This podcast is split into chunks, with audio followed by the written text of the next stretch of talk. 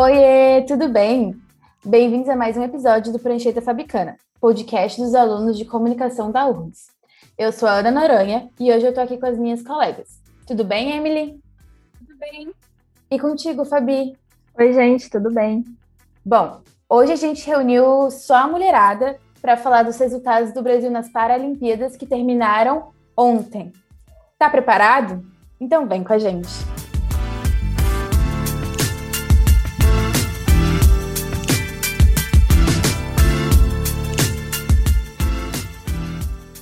Ontem se encerrou a Paralimpíada de Tóquio 2021 e o Brasil fez história nessa Paralimpíada, além da segunda maior delegação da história, já comentada aqui no último episódio sobre a competição. O Brasil conquistou também seu melhor resultado em todas as Paralimpíadas. Ao todo foram conquistadas 72 medalhas, 22 de ouro, 20 de prata e 30 de bronze. Tudo isso garantiu ao Brasil o sétimo lugar na classificação geral, já os primeiros lugares no quadro de medalhas ficaram para a China, que levou 207 medalhas, a Grã-Bretanha, com 124 medalhas, e em terceiro, os Estados Unidos, garantindo 104 medalhas. Antes de começarmos e esmiuçar as conquistas brasileiras, a gente precisa falar um pouco da questão das classes. Todos os atletas são divididos por uma classificação. Isso ocorre para que nenhum atleta tenha algum tipo de vantagem sobre o outro. Além disso, as classificações mudam de modalidade para modalidade, ao passo que vamos apresentando os resultados. Vamos também dando uma pincelada nessas classes para que você, ouvinte do Prancheta, não fique perdido. Agora, com respeito à campanha brasileira, com toda certeza, o Brasil não só atendeu, como superou todas as expectativas nessas Paralimpíadas.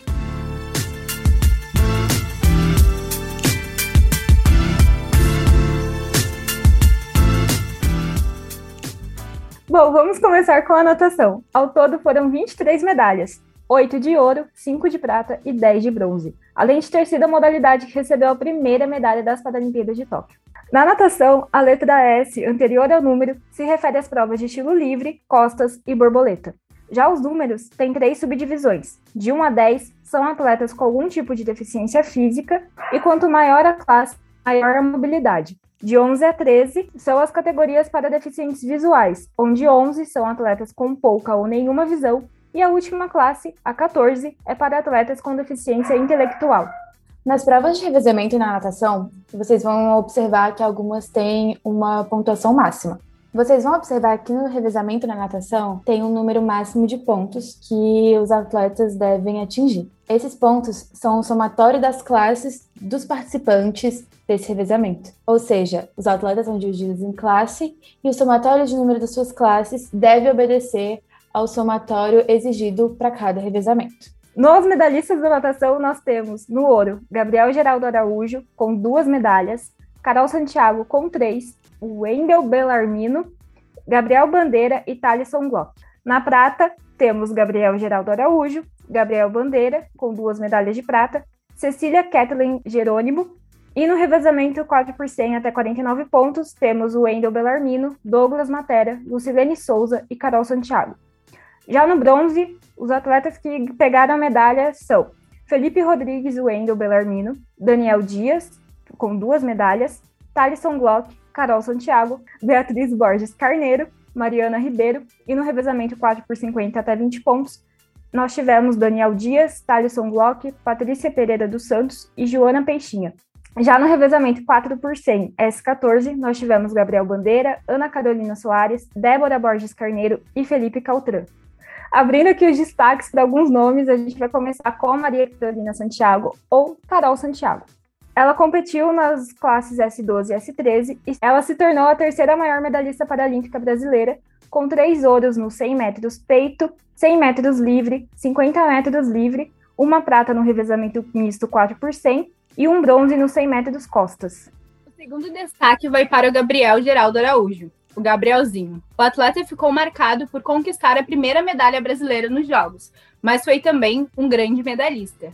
Gabrielzinho levou dois ouros, nos 200 metros livres da classe S2 e nos 50 metros costas da classe S2 também.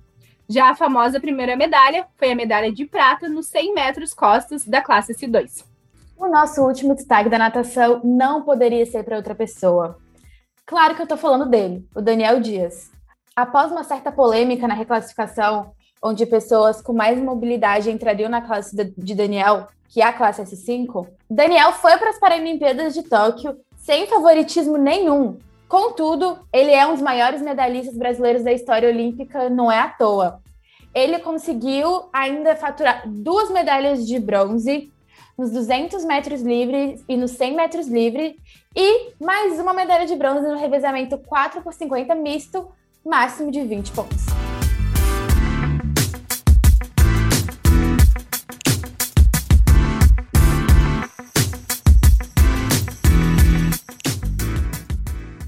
Agora, mudando para o atletismo, em Tóquio, o Brasil prometia brilhar nessa modalidade. E realmente brilhou. Ao todo, conquistou 28 medalhas, sendo oito de ouro conquistadas por Petrúcio Ferreira, Yeutsin Jaques, Alessandro, Rodri Alessandro Rodrigo da Silva, Claudinei Batista, Wallace Santos, Beth Gomes e Silvânia Costa.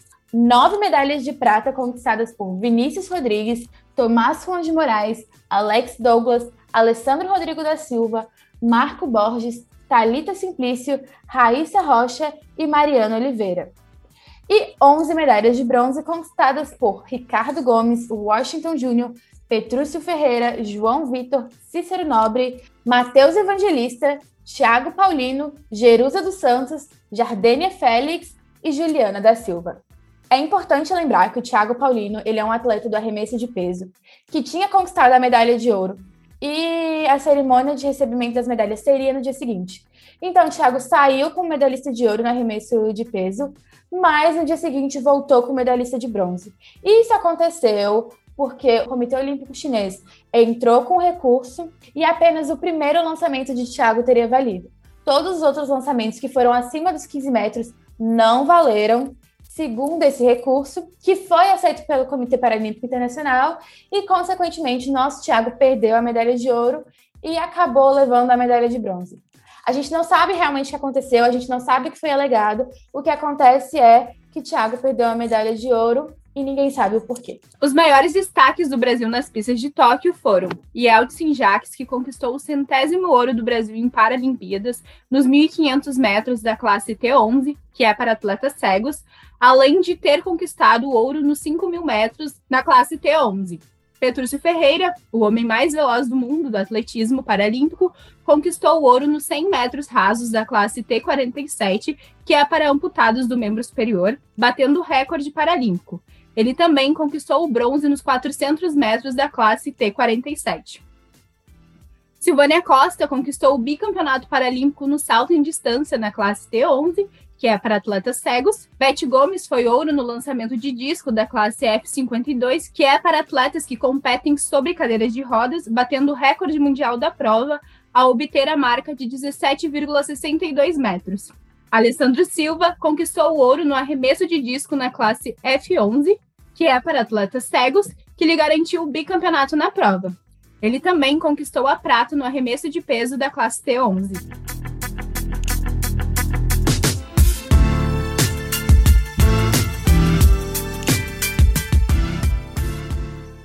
Agora vamos falar sobre futebol de 5. A seleção canarinho fez bonito em Tóquio. Conquistou o Penta de forma invicta com um golaço de Nonato na seleção argentina.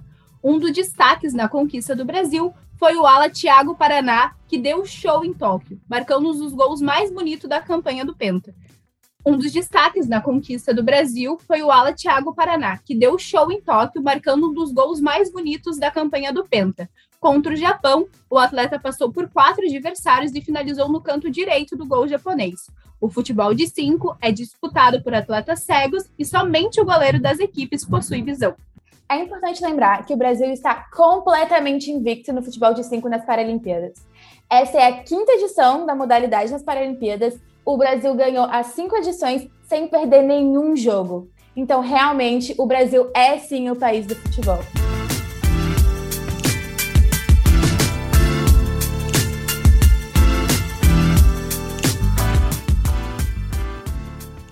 Agora, indo para o vôlei sentado, é uma dinâmica composta por seis jogadores em quadra, onde um deles pode ser da classe VS2 e o resto deve ser da VS1. A classe VS1 é composta por atletas com comprometimento significativo das funções do core, como amputações altas, membros encurtados no nascimento, rigidez anormal de articulações, tensão muscular e movimentos descoordenados e ou involuntários. Já a VS2 é composta por atletas com comprometimento menos grave, como amputação de pés, de dedos de uma das mãos, casos mais brandos de tensão muscular, movimentos descoordenados e ou involuntários. O Brasil foi medalha de bronze no vôlei sentado feminino.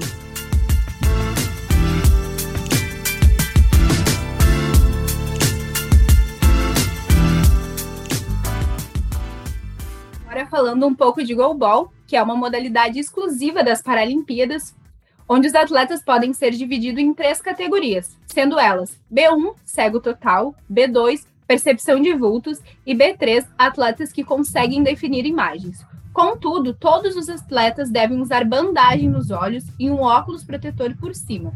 O Brasil foi o grande campeão no goalball masculino dessa edição dos Jogos.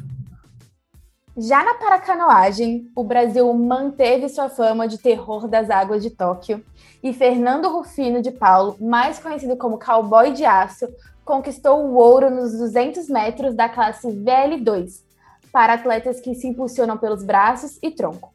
O Brasil conquistou mais duas medalhas na modalidade, com Luiz Carlos Cardoso na canoagem de velocidade na classe KL1 que é atletas que usam somente os braços nas remadas, e com Giovanni Vieira de Paula, nos 200 metros da classe V13, que é para atletas que usam braços, troncos e pernas na remada. Alterofilismo. O alterofilismo paralímpico abrange atletas com deficiência nos membros inferiores, com ou sem paralisia cerebral. O esporte não faz diferença entre funcionalidades, apenas entre pesos, igual à versão olímpica. São 10 categorias para homens e 10 para mulheres. O Brasilzão conquistou medalha de ouro inédita com a atleta Mariana D'Andrea na categoria até 72 quilos. Já nos tatames de Tóquio, o país do judô, o Brasil conquistou três medalhas, com Alana Maldonado, que conquistou ouro inédito para o Brasil no judô feminino na categoria até 72 quilos, na classe B3, que é para atletas que conseguem definir imagens, Lúcia Araújo, que conquistou o bronze na categoria até 57 quilos, na classe B2, que é para atletas com percepção de vultos. E Meg Emerich, que conquistou o bronze na categoria mais de 70 quilos.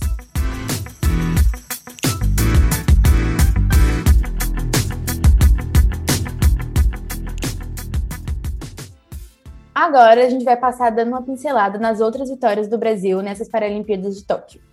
Vamos começar com a esgrima. O Giovanni Guissoni foi prata na espada B, para atletas com deficiência que afeta o tronco ou o braço da arma. No hipismo, Rodolfo Riscala foi prata no individual classe 4, que é para atletas com comprometimento severo em ambos os braços, comprometimento moderado dos quatro membros, com baixa estatura ou com deficiência visual severa ou total. No tênis de mesa, Kátia Oliveira foi bronze na classe de 1 a 2. Bruna Alexandre foi prata na classe 10 e bronze no feminino em grupo, nas classes 9 e 10. As classes de 1 a 5 são para cadeirantes, as de 6 a 10 para andantes e a 11 é para deficientes intelectuais. Já no remo, Renê Campos Pereira foi bronze no PR1 esquife individual. Essa classe abrange remadores com função nula ou mínima de tronco, que precisam ser amarrados ao barco e impulsionam o barco principalmente através de braços e ombros. Na bocha, Maciel Santos foi bronze na categoria BC2, José Carlos Chagas, bronze na categoria BC1. Os atletas do BC1 podem ter auxílio para estabilizar a cadeira e receber a bola. Já na classe BC2, não podem receber nenhum tipo de assistência. Taekwondo, Natan Torquato conquistou o ouro na classe K44 até 60 quilos. Débora Menezes faturou a prata na classe K44 acima dos 58 quilos. Silvana Fernandes conquistou o bronze na classe K44 até 58 quilos. A classe K44 é para atletas com limitações de apenas um lado do corpo, na perna ou no braço.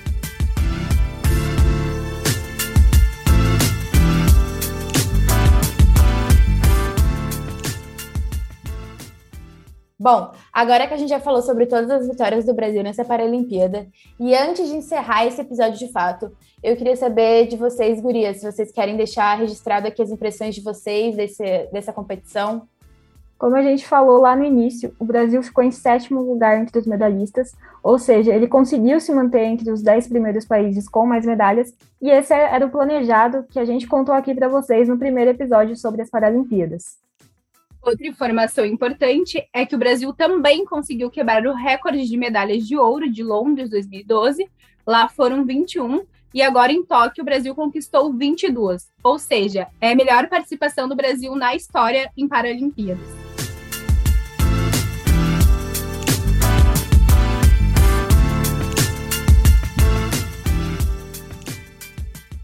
Bom, a pira paralímpica se apagou e com isso chegou ao fim mais um episódio do Prancheta Fabicana. Mas não se preocupem que o ciclo paralímpico dessa vez é mais curto e aguentem aí que daqui três aninhos a gente está de volta. Eu quero agradecer minhas colegas por terem me acompanhado nesse episódio incrível. Obrigada, Emily. Agradeço, foi maravilhoso. Aguardando o próximo. Valeu, Fabi. Valeu, gente. Muito bom poder estar retornando com esse resultado maravilhoso que a gente teve aí nessa competição. Quero também lembrar vocês de seguirem a gente nas redes sociais, arroba Prancheta Fabicana no Instagram e arroba Prancheta Fabico no Twitter. Eu sou Ana Noronha, agradeço você por ter escutado nosso podcast até aqui, espero que tenha gostado desse novo formato e vejo vocês no próximo episódio do Prancheta. Não se esqueça, Paris é logo ali. Tchau!